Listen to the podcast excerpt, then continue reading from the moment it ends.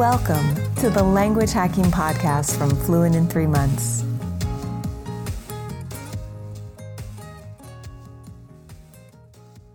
Hello, everyone, and welcome to another episode of the Language Hacking Podcast. I'm your host, Benny Lewis, and this is another standalone Ask Benny episode where I'm going to take one topic and just uh, dive into it in a shorter form than my usual interview ones.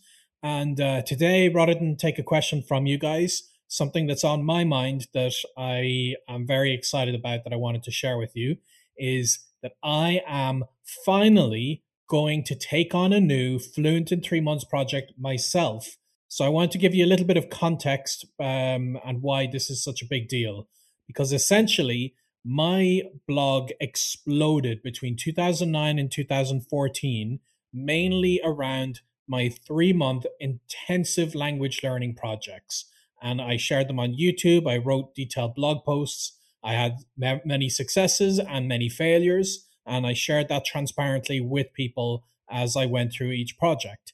And in 2014, my life took a very different direction, and um, I I had some stresses come my way, and I also had some interesting big projects, like I took on writing the language hacking book series. Um, but ultimately, what that meant was I did not have the energy or the motivation or the um, the time to invest into learning a new uh, language intensively over a couple of months. So that means that I have not taken on a new language challenge since 2014, which is a very very long time. And um, I decided that I wasn't going to take on a new challenge in the in most recent years because I wanted to truly give myself time to recover uh, from a mental health perspective from an, an extremely difficult time in my life. Uh, I was tempted at certain stages to think, you know what, maybe if I took on a language project that would distract me, it would be good for me. But realistically, I knew I did not have the energy or, or the motivation to take on uh, such an intensive challenge as what I do because when I do a three month challenge, it becomes a full time job for me. So it has to be my absolute priority. And in recent years, my mental health were uh, was a much bigger priority. So I focused on that. I'm very glad I did that. I do feel much more recovered. I feel much more energetic. And that is why I f- I'm finally ready to take on a new three month project. I will announce that separately, which one it is.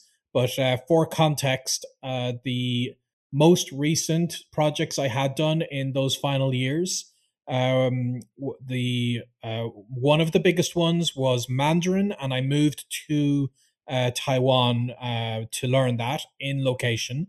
And that was uh, one of the things I learned from that was that um, moving to the country was no longer necessary. It was kind of necessary in my first years uh, because finding a teacher that was affordable was a bit of a, a, pain. But over the years, online lessons became so much more available and affordable that you didn't really need to go to the country to get that level of spoken practice. So that was my last ever project that I flew to the country not knowing a word of the language and learned the language over the three months I was in the country. So after that, the next project I took on was Arabic, and I decided I was going to go to the middle of Brazil. Now, the reason I chose Brazil is because Brazil is a co- country I'm very comfortable in. I could have a social life. I was missing these things during my um, Mandarin project, and it made me a lot more stressed out, and I felt very lonely because I was avoiding other expats, other English speakers, and so I didn't have any friends while I was there because I really wanted to just speak Mandarin and not get tied into that community. And uh, with Arabic, I, I did it so much better because I was focusing on Arabic during the day. And then in the evenings, I would go out and be social in Portuguese and I could let my hair down and relax. And then I'd be energized and recharged for the next day of um, intensively learning Arabic, which I did in what I like to call uh, virtual immersion because I was taking my language lessons, I was studying, I was listening to the radio in Arabic. Um, and at the end of the three months, Uh, I still had certain challenges and things that I needed to take into account for future projects, but I was quite happy with where, what I reached, and I was able to go to Egypt and travel Egypt for two months uh, using my Arabic. And there are videos of me online that I've, I've shared where I interview uh, several people in Arabic during the peak of my uh, project. I reached something along the lines of a B1 level. Um, so it was um, a, a, project I was very proud of. Then the final one I did was uh, Japanese, and for that I moved to Spain with the same kind of philosophy. But I had a few things in my life I won't get into right now that were very distracting, and it meant I did not put the energy that I wish I had put into that project. And it, that project was definitely a failure. When I went to Japan, I was barely functional as a tourist um, something I could have done with just the first month of my Japanese project. Definitely didn't reach the conversational stage that I would have liked to. So, this is another reason why I decided I wasn't going to take on a language project in these recent years, because knowing what happened with my Japanese project, having a big distraction in my life is such a drain that it's not going to allow me to learn a language intensively. And I needed to make sure I cleared those out of my life. And I feel like I would be at that stage right now. And that's why I'm learning this next language. And I can share that I'm going to be doing it in Bali, in Indonesia. Uh, it happens to have uh, a good infrastructure, and I know I'll be able to be social with people and I'll be able to practice my other languages a little bit uh, during the, the evenings. But then during the day, I'll have decent internet, I'll have a comfortable place and I will be in a, a nice environment. Um, you know, it's a nice relaxing area. Uh, there's opportunities for me to do yoga and meditation and things like that um, when I'm not focused on this project. And that's what I'm going to be doing during uh, the daytimes. I'll be learning my new language, which I'll share in a, a separate update.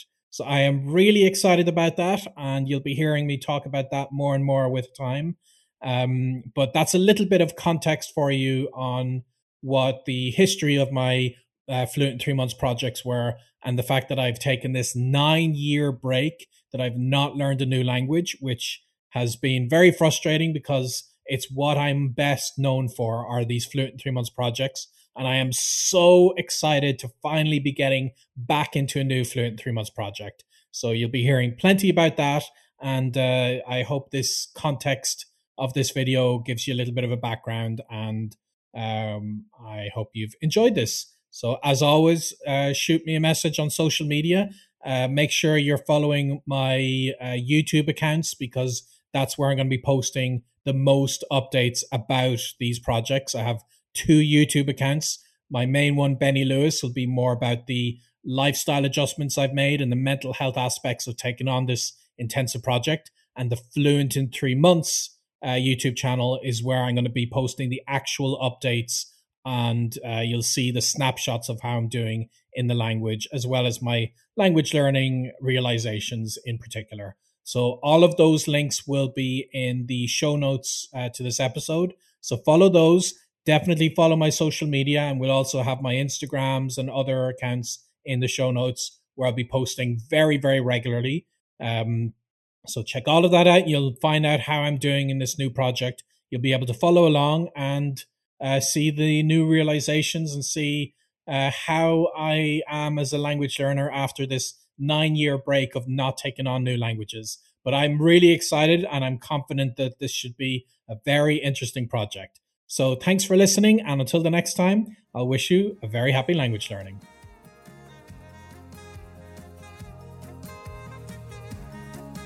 We hope you enjoyed this episode of the Language Hacking Podcast. Subscribe on Apple Podcast, Stitcher, Spotify, or wherever you get your podcasts. If you found this episode valuable and want to help us out, please leave us a review at languagehacking.com forward slash review.